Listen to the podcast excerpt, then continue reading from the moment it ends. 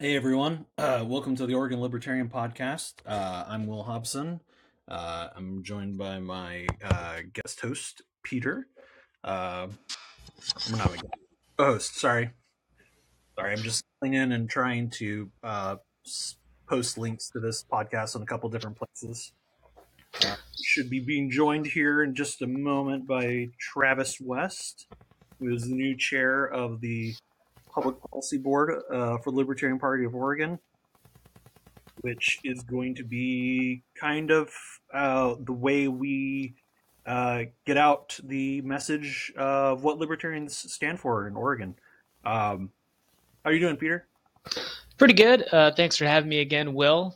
I was just I was just thinking about before this uh, how we kind of made this, how we got people to get to the last like Oregon convention. Like we decided even though we know now that some people wanted this maybe this board to be a type of poison pill we're like this is why we, you need to come to the next oregon convention because we don't have an ability to talk about policy right now and we need to so i mean that's what i was using as to try to convince people when i was just messaging people and calling people etc and uh, it just seems like I don't know, I'm just so happy that this is finally happening. Happy to be on the public policy board and happy travis's chair. And uh, we're really kind of getting things moving right now. So yeah, no, it's it's definitely been years since we we kind of set out on this endeavor. um, and it's kind of like a it's it's really quite a straitjacket we've uh, finally been able to claw ourselves out of.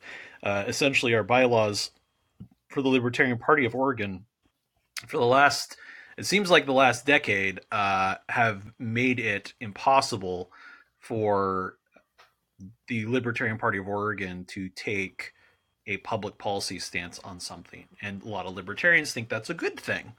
Um, they, if I'm trying to be as charitable as possible to their point of view, they think that if I, I think they think that if the Libertarian Party of Oregon takes a strong stance on any one issue, it will essentially turn off other libertarians and may think a different way and that will make the party smaller and that or you know not as effective or cause infighting. Um, and i don't know do you feel like that's a pretty fair way to describe their um, their concerns? Yeah i think the only thing that isn't fair about that is that there's a lot of them. They seem to be in the minority and i think that most people are really happy what, that we're doing uh, what we're doing now i think that they just think that maybe libertarians are too divided on very specific issues that they don't want to talk about. But in all honesty, I mean, those aren't the issues that we want to talk about on the public policy board for the most part. So. Right. Uh, it, it's I, I, definitely don't agree with that. Uh, I was just trying to give them as a charitable uh, interpretation yeah. as possible. But no, I, I think that you know I personally think oh there's Travis. I personally think that um, not having a message is far more damaging to the Libertarian Party of Oregon than have uh, than you know having a message that maybe doesn't appeal to everyone.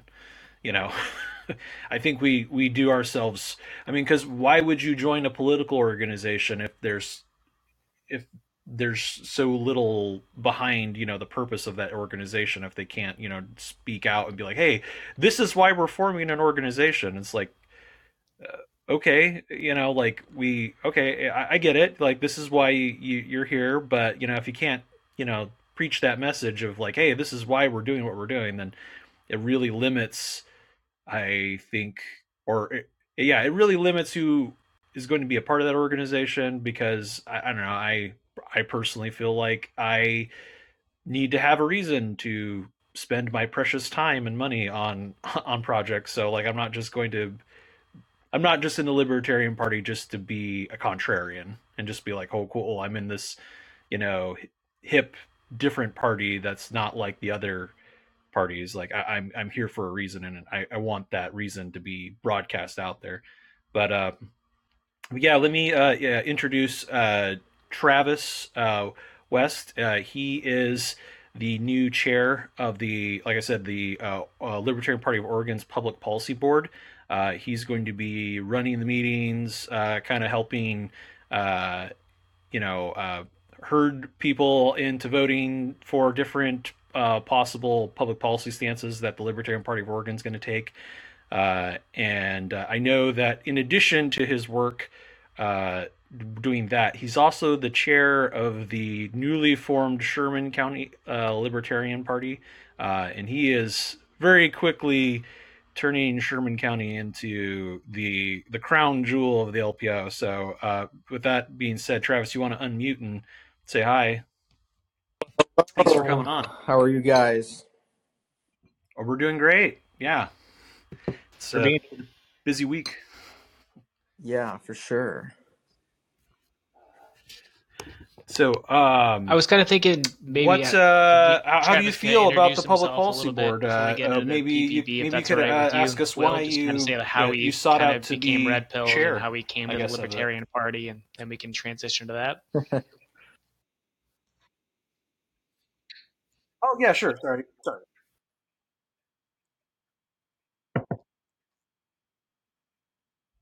Okay, sorry. Go ahead.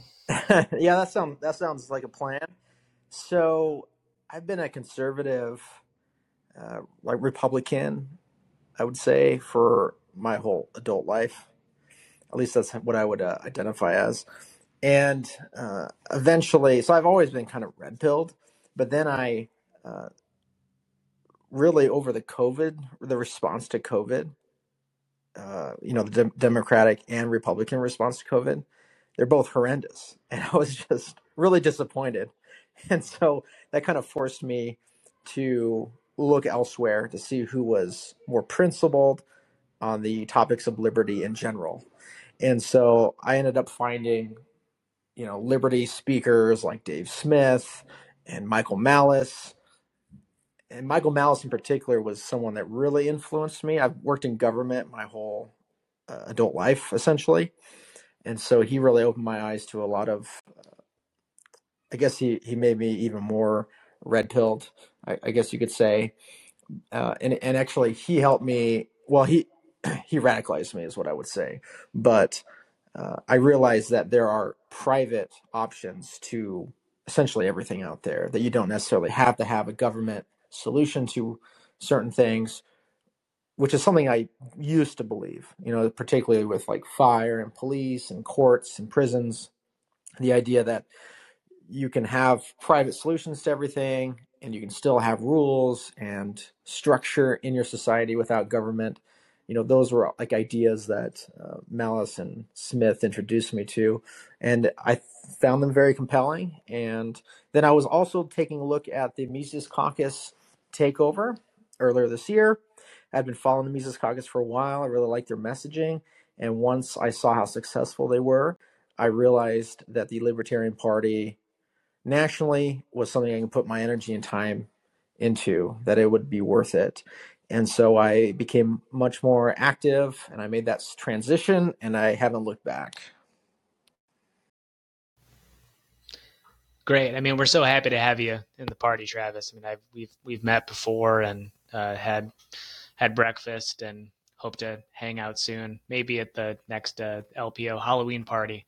So maybe this is a good transition to uh, your experience, I guess, in your city council position, and then maybe plans for the LPO Public Policy Board and kind of what we're thinking around that, which I am a member of, by the way, if I didn't mention that. So, Yeah, so yeah, I'm also a city councilman for my local uh, city and uh, that's been interesting experience. You know, that's something that's new to me, but it's it's been fun. Um, and then yeah, we also formed the Sherman County Libertarian Party. So we're we're just trying to, you know, we have all this energy, a lot of libertarians in the area, and we're trying to organize and make some change and kind of just spread the liberty, the liberty message around here. And so uh, I don't know how many folks are aware, but the Libertarian Party of Oregon um, recently had a primary right this year, and then they, there were some changes to the bylaws, and that allowed the creation of a public policy board. And so, what that board is is 11 voting member positions. Uh, so we had a bunch of people apply for this. The first round were appointed by the um, board of directors. And so the next round will actually be elected by the LP membership. So we have 11 voting members, and it's uh, we have a few jobs, right? And so, in general, it has to do with messaging for the Libertarian Party of Oregon, and you know that might be obvious why that's important, but you you just can't have silence on these public policy issues, uh, and you know even as someone that's organizing at the county level, people are going to ask hey, what do you believe in? What what is your party platform? What is your party's take on, you know, issue X or issue Y? And you want to be able to give them some resource or some answer.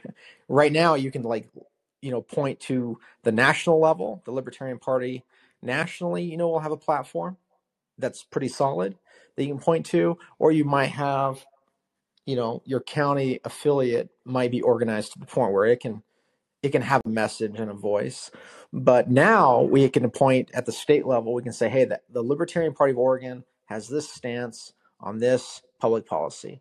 Or, you know, as far as this position or, you know, this issue, this is this is our take. This is what we believe. And so that allows us to get the liberty message out there. It allows us to more easily recruit people. It allows us to it really it's just absolutely necessary to have this in order to move ahead and affect change and to grow and to be a more uh, political you know a better political force in the state of oregon. Yeah i mean i couldn't agree more. I'm really excited about everything we're working on. Um, we got a lot of drafts in the hopper here. Um, we're excited to get those going. And really, we're just really excited for the LPO social media to be able to talk about policy issues, which I think is the main thing about it. We have some maybe competing ideas about how the, the board is going to work, but um, happy to have you here to talk about it. Uh, Will, where do you think we should uh, take the conversation next? Um, I think we could uh, talk a little bit more about um, what uh, maybe some issues that you know that are potentially on the the docket for maybe discussing. I mean, obviously, anything that we say is not the because we're we're all involved in Libertarian Party of Oregon some way, but uh, anything we say is not meant to be construed as you know the uh, position of Libertarian Party of Oregon, but we can talk about maybe some things we would like to uh, get an official statement be uh, put out by the Libertarian Party of Oregon, so that can be uh, its official position, uh, so we can discuss that. Uh, what issues that or, or what issues are you guys currently working on? I'm on the committee as well as a non-voting member, just kind of an observer and advisor. Uh, but I know you guys are having some pretty intense discussion and voting right now. Uh, what are some things you guys are, are working on? So we recently had our first meeting, and that's kind of where we just initially had to organize, and we had to choose a chair and a secretary. And we're still at that stage in this group where we need to figure out because it's brand new, right? So we need to figure out how are we going to do this? How are we going to function efficiently in order to get what we need to do done. And there's a lot of tasks that we have, and they all kind of have their own deadlines. And, you know, there's 11 of us plus, you know, any non voting member that, that joins. And so everyone's going to have like their own passions and like their own issues that they want to focus on. And so we're still kind of in that phase where we're figuring out the logistics. And it's absolutely necessary to do this and it'll actually be a lot smoother, I think, for the next round of the board or the uh, public policy board. So we'll be able to kind of transition a nice little machine over to the next group, I hope. But some of the uh, issues that we're tackling so far. So we have uh, draft resolutions regarding the National Guard of Oregon, especially in terms of, you know, when and the National Guard be mobilized and deployed overseas. You know, and so there's there's discussions about, you know, there needs to be an active uh, act by Congress, a declaration of war, you know, which we haven't had, I believe, since World World War II. So there's you know some discussion about that. Um, then there's also the universal health care issues that are affecting Oregon. There's a lot of legislature uh, focused on universal health care, specifically in Oregon. So we're kind of wanting to address that. And then the topic of the death penalty was recently brought up. And then also the war in Yemen, where while that's more of a federal issue, it's important as a state party to, you know, say what we think about those kind of issues. And if we support something or if we denounce something, we need to let it be known and kind of do our part to support, you know, the national efforts and the with those resolutions, you know, those draft resolutions, you know, those are kind of what our topics of discussion are centered around for now. But we also have like what we've run into is the realization that there's a lot of things that we have to do, right? So we're responsible for coming up with the uh, the platform, the public policy platform, and so that might be like, what is our issue on X or Y? And there's not necessarily a deadline or this absolute need to get that really flushed out really, really quickly, as opposed to other issues where you might have uh, the Oregon legislature trying to get some crazy measure through. And it might be important for us to get ahead of a deadline or ahead of voting, or it might be important for us to be able to make public comments to address those measures that are going to affect us that we might have a lot of opinions on. And so we kind of have to have like, you know, a quick response team where we can kind of move fast between meetings and address these you know legislative legislative issues that are kind of on their own deadlines and then we also have the overall public policy platform that we kind of want to uh, flush out and make sure it's nested in our national platform and whatnot. And so we have to work out all the logistics of all of that um, in these next few months. And so we're moving pretty fast, though. We have a lot of passion, a lot of energy, and we're we're knocking out resolutions. And we haven't approved any yet, but uh, you know we've only we're only moving into our second meeting at the end of this month, and so I think we're moving pretty fast. I'm feeling pretty confident about it. Uh, that's great. Um, uh, I did want to ask you um, if you have, uh, if you've seen any of the other uh, candidates that are currently uh, running for governor or any of the platforms of the other parties right now here in Oregon. Are you seeing any uh, deficits in their messaging uh, that you you think that we have? There are any opportunities for the Libertarian Party of Oregon to kind of step into? Um, uh, I, I, I haven't personally listened to the debate the debates. I don't. I rather stab my ears with an ice pick, but uh, the I, am sure there there's some things that they're leaving out, some issues that they're leaving unresolved. Um, is there? Um, and I guess I could ask you too, Peter, since you're a voting member on the public policy board. Uh, is there are there any uh, issues that you think we can step in and fill the void? Yeah, I mean, I, I don't think the issue of inflation is really being adequately addressed by anyone who's running for governor. I guess Leon's probably talked about it, um, but I think that's that's probably a main thing. It's the thing that's affecting us all.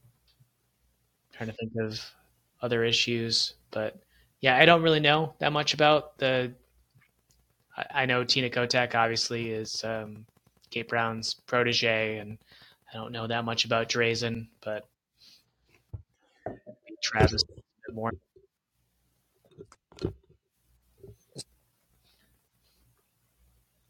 It does look like we have some. Uh... Oh, go ahead, Travis. Sorry.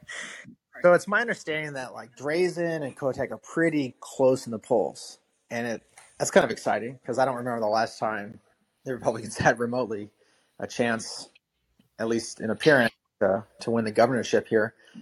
And so, and then you have President Biden visiting Oregon. And there's a lot of like news articles I've noticed uh, in the headlines, at least, where you know the idea of govern um, of the state of Oregon flipping red might be like an actual thing. So that's kind of interesting because my my personal perception of Oregon is that it's pretty left wing, and uh, I think it's been left wing for I don't know my whole life probably. So Um, I don't have a lot of. This is me personally speaking. I don't have a lot of hope for the state of Oregon at the state level at this point. Uh, but it's kind of interesting to see this race because I, I'm surprised by the results so far, as far as polling, anyways. Um, I personally am more passionate about county and below politics. I like the idea of trying to encourage libertarian candidates to be in positions of power and influence at the county level and below, where those positions can be used to nullify all the crazy stuff the state of Oregon tries to pass or successfully passes. And so I kind of, I'm more hopeful and more focused on that. And so I don't really follow a lot of the, you know, the governor race kind of debates and stuff. But it, you know, a lot of it's because of my past experience with that level of politics and just kind of like this hopelessness that comes with anyone that's not like a devout Democrat in Oregon. Basically, that's that's my opinion.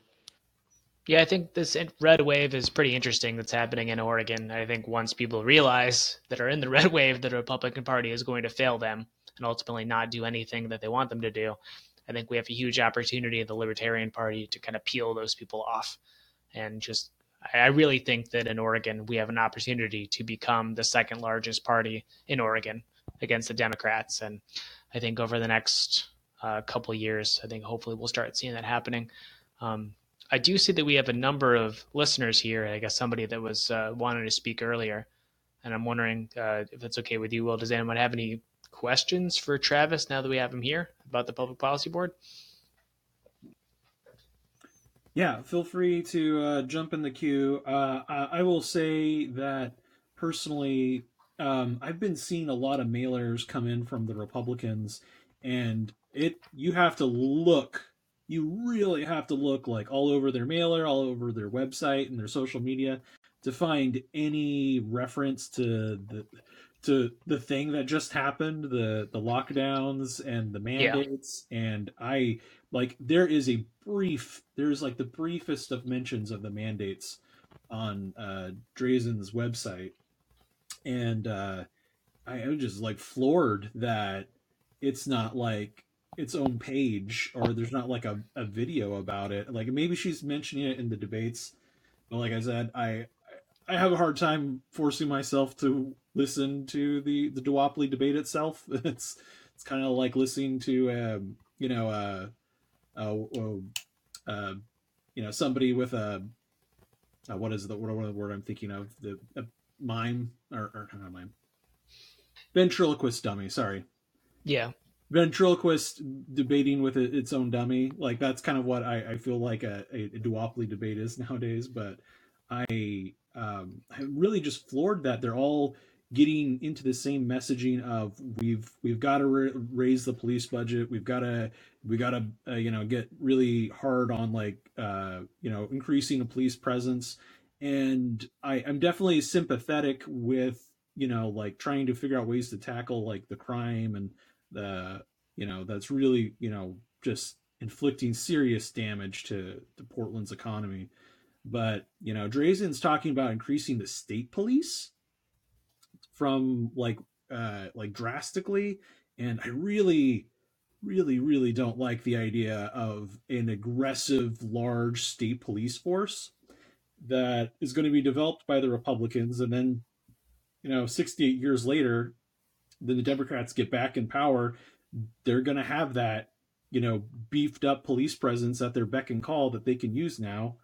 Uh, and I, I, honestly think that one of the reasons, you know, maybe life was a little bit easier, you know, during the lockdowns and stuff is that they're, they, they had relatively weakened their police force. So there, it was, there was some, uh, some limit to like how much, you know they could do how much like they could brutally enforce things and i know travis is in law enforcement so uh, I, I, will say really quickly that travis is one of the good ones and uh, I, I, I i know a lot of people like to say acab uh, but i i do think there are some good people that want to do good in the law enforcement field. I feel really strongly though that the uh, the system turns good people makes good people essentially forces them into kind of like a bad set of choices that there, there's there's not a whole lot of getting out of. But um I'm sure Travis probably has something he wants to say to that, but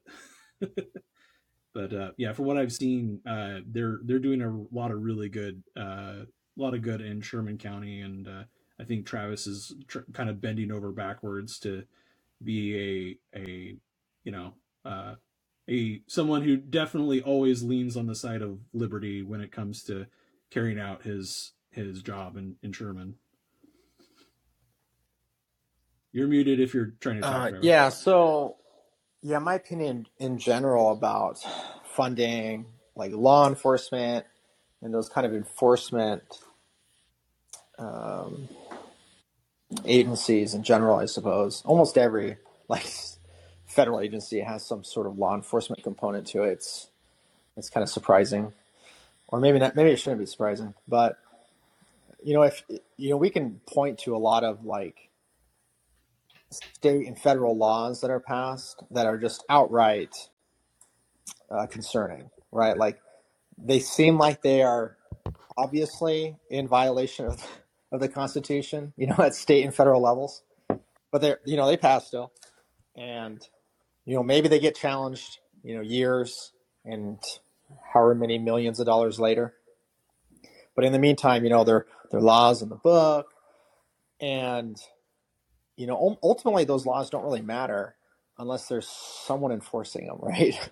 And so, like, it's people. I understand, like, a lot of like good folks want to just support law enforcement, but I, you know, and I, I work in law enforcement. I am concerned because it's law enforcement that will ultimately go and enforce these crazy gun laws and these COVID restrictions potentially. Uh, I mean, a few years ago, it was a misdemeanor crime in Oregon to have, you know, X amount of people at your house for Thanksgiving.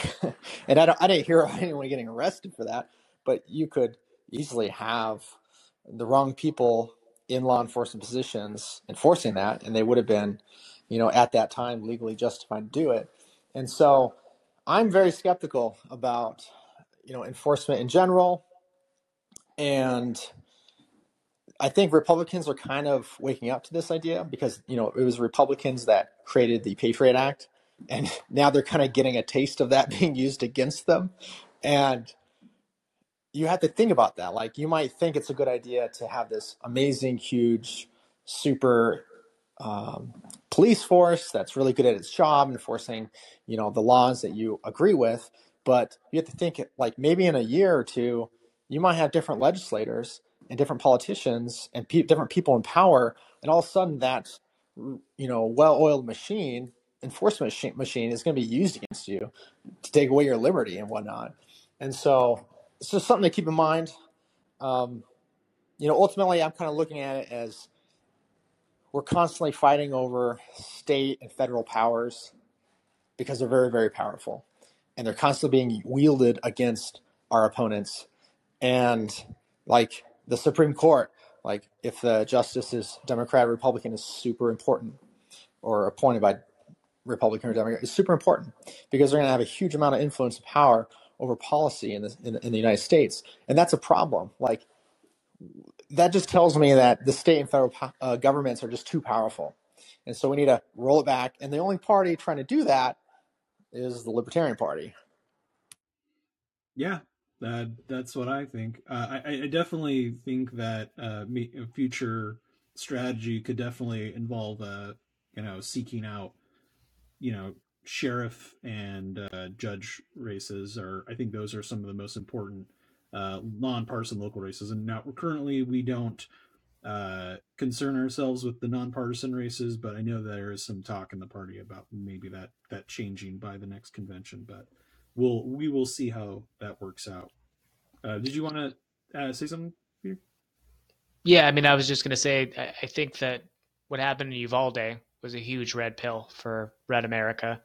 Uh, just realizing that oh, we just assumed the police are there to protect us, and they saw like all the horrible things about what was happening, like the school shooting, and how I mean, it took like almost two hours for them to do anything about it, and and also just you're right. I mean, those nonpartisan races like sheriff, for instance. Like if we could get a libertarian sheriff in a county, then I mean that would just be a game changer just because the they decide kind of what laws they want to enforce and what laws they don't. And I think that really gives people a position of you know real real authority in a way that we can enforce like libertarian values so i guess specific, specifically not enforce them so i don't know maybe that's a good transition to what's happening in your county travis if you want to speak on that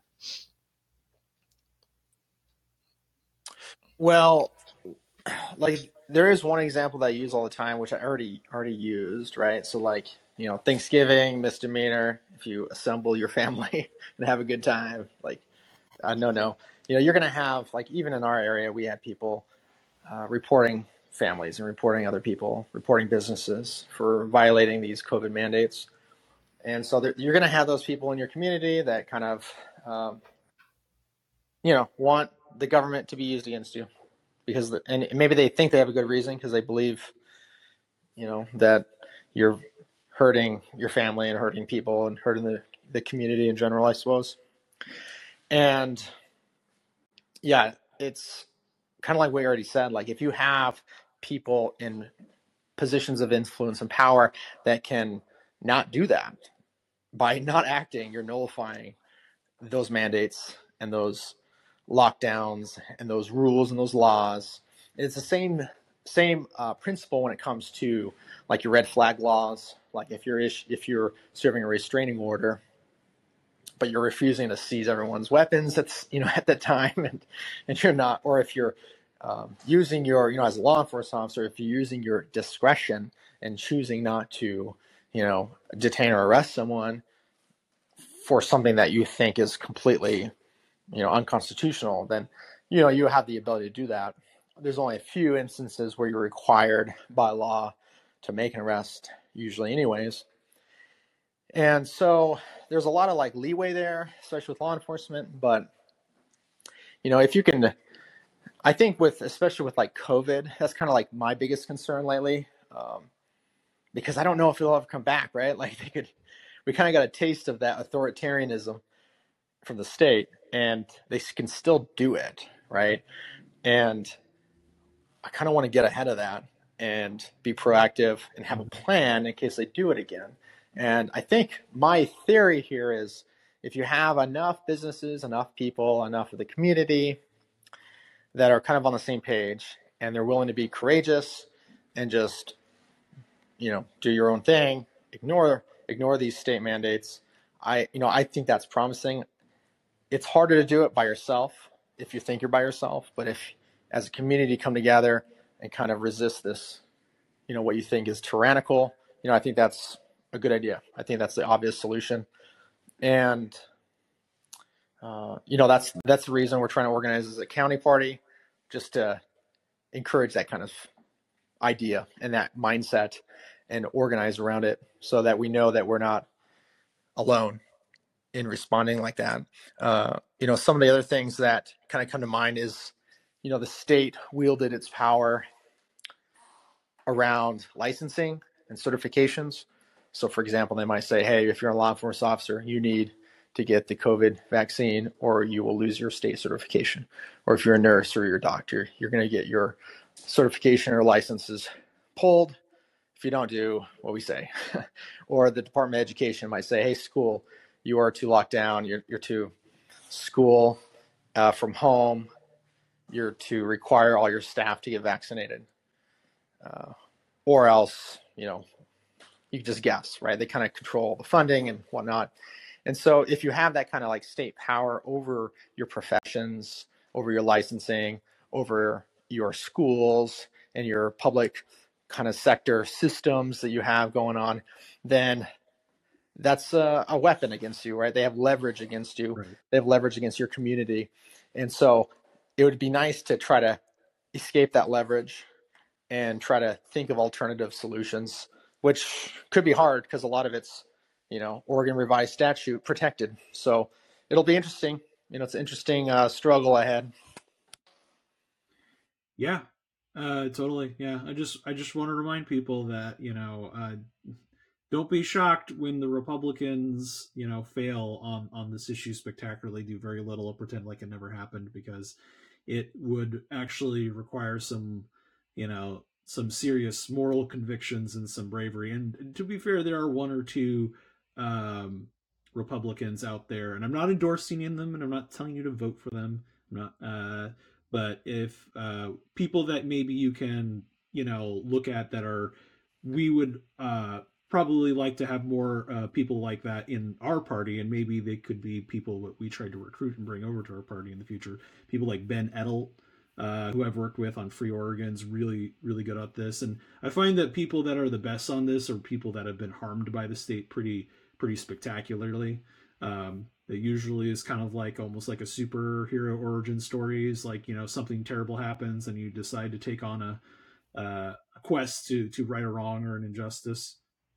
But um, yeah, I I definitely think that in the, the years to come, I, I would really hope that we don't let people forget about that issue and that we we keep pushing that because I think a lot of people are forever are forever changed by it and maybe a lot of them are going to be forever motivated by what they saw. Yeah, I mean, I was just going to say that. I, I mean, so. Dave Smith says this, but remember, there were three good Republican governors on COVID. Three. The rest of them were just as awful as the Democrats were. I mean, all of them had COVID. Well, and only one uh, yeah. didn't do anything. Like only one like stood up and said like I'm not I'm not doing anything, and the other two they caved. They did they did lock down for a while. Yeah. So like that's all we got. I mean, I gave up a, an incredibly cushy job at the largest company in Oregon um, because I refused to be vaccinated. So, I mean, I think it changed all of our job, all of our lives, all of our careers, and and everything. So, the the few of us that were willing to just yeah. say like, "Hey, we're not doing this," then I mean, we have to stick together because uh, we never know what they're going to put at us next. Yeah, uh, I think the the the most sobering thing uh, that I saw from the whole pandemic is how many people are lean authoritarian, and that really is the the the struggle is between the uh, the authoritarians and the thing that is the opposite of that, which is the libertarians. So, uh, and I and I, I definitely think of libertarian like small libertarians a little bit more of a broader spectrum than other people. But if you're anti-authoritarian, like if you would never think to call up your neighbor because eight people were hanging out in their living room, like that's for, that's a pretty good start, you know. On honestly, I just kind of consider that basic human decency, but you know, it was uh yeah, the pandemic revealed a lot of things. So for sure, I've been telling people that we are the leave me alone party. Uh, I mean, uh, I I like that too. I feel like there's a sense of like uh like you know screw off. I'm a hermit to that. Uh, I I personally like saying we're the the every everything everything with consent party like uh, you know everything must have consent otherwise it's it's not libertarian you know it's like that's we we we can't just say tell other people to do what we want because we think it's it's for the best like even even if it is for the best you don't have you don't get to tell another human how they get to live their life so uh, if it's not hurting anyone else there's no no victim, no crime. It's kind of how I like to preach it.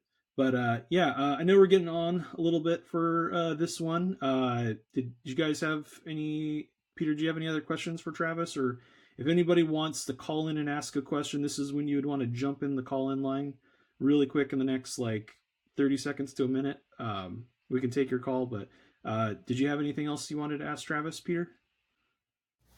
No, I think I'm good just really excited to uh, get to work. I mean, looks like we're going to pass our first resolution here, maybe within the night. Oh man, I'm so excited! It's been years since we've been uh, on this uh, journey to try to take the gag out of the Libertarian Party of Oregon's mouth and like be able to just say anything. So Oh. Yeah, I put forward a resolution to uh, end all U.S. support uh, for the Yemen war based on the House and Senate resolutions that are in Congress right now.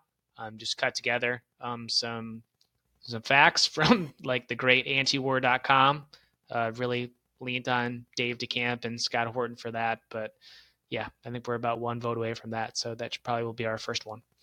Fantastic. And uh, just an FYI, as we're closing here, I want to say uh, the number to call to call your uh, representatives to tell them to to uh, support these resolutions uh, is one eight three three stop war, and uh, the resolutions that you sorry, let me pull it up here. I don't have them memorized, but they're right here. House Joint Resolution eighty seven and then Senate Joint Resolution 56. That's House Joint Resolution 87 and uh, Senate Joint Resolution 56. Call your if when you call that number, it basically route it asks for your zip code and routes you to your your congr- uh, your congressional representatives. You don't have to hunt down their number; it, it'll it knows it for you, and it'll call them up, and you can leave a message if nobody picks up, and just tell them like just really simply, hey, support this. I want the war in Yemen over. And I did that, and people did actually answer, just you know. So somebody might pick up. So just be prepared, yeah. and, and also enough, just do it. So yeah, and if enough of us do it, they they they know once election time's coming up, and they they they hear a lot of people doing it. Like these, remember, these are politicians. They're people that if they lose an election, they lose their job. So their job is to get elected. So if they hear a bunch of people telling them to vote a certain way, they're gonna be like, mm, "I want to keep my job." I'm going to vote this way now. We we're not asking them to be angels and suddenly good on it. We're ask we're asking you guys to influence them so they do the right thing for completely cynical reasons. But that's how the system works. So please do that. Uh, one eight three three stop war. Um, and uh, we're going to be doing some more messaging on that. Uh, I'm going to get uh, next week. We're going to try to do more of a push. We're forming up different county affiliates. We'll also that'll also be messaging on that. County affiliates don't have the same uh, restrictions that um, the state party has, so they're pretty free to basically say anything, especially since they're not formally organized like the the uh, LPO is. But uh, yeah, we're going to hopefully have more to talk about that next week. But I want to thank uh, Travis uh, for coming in and thank you for volunteering for the Public Policy Board. Uh, and I also want to say thank you to my co host, Peter, for coming and uh, helping me do all these podcasts. And uh, hope everyone has a great night having me. Cheers. Cheers.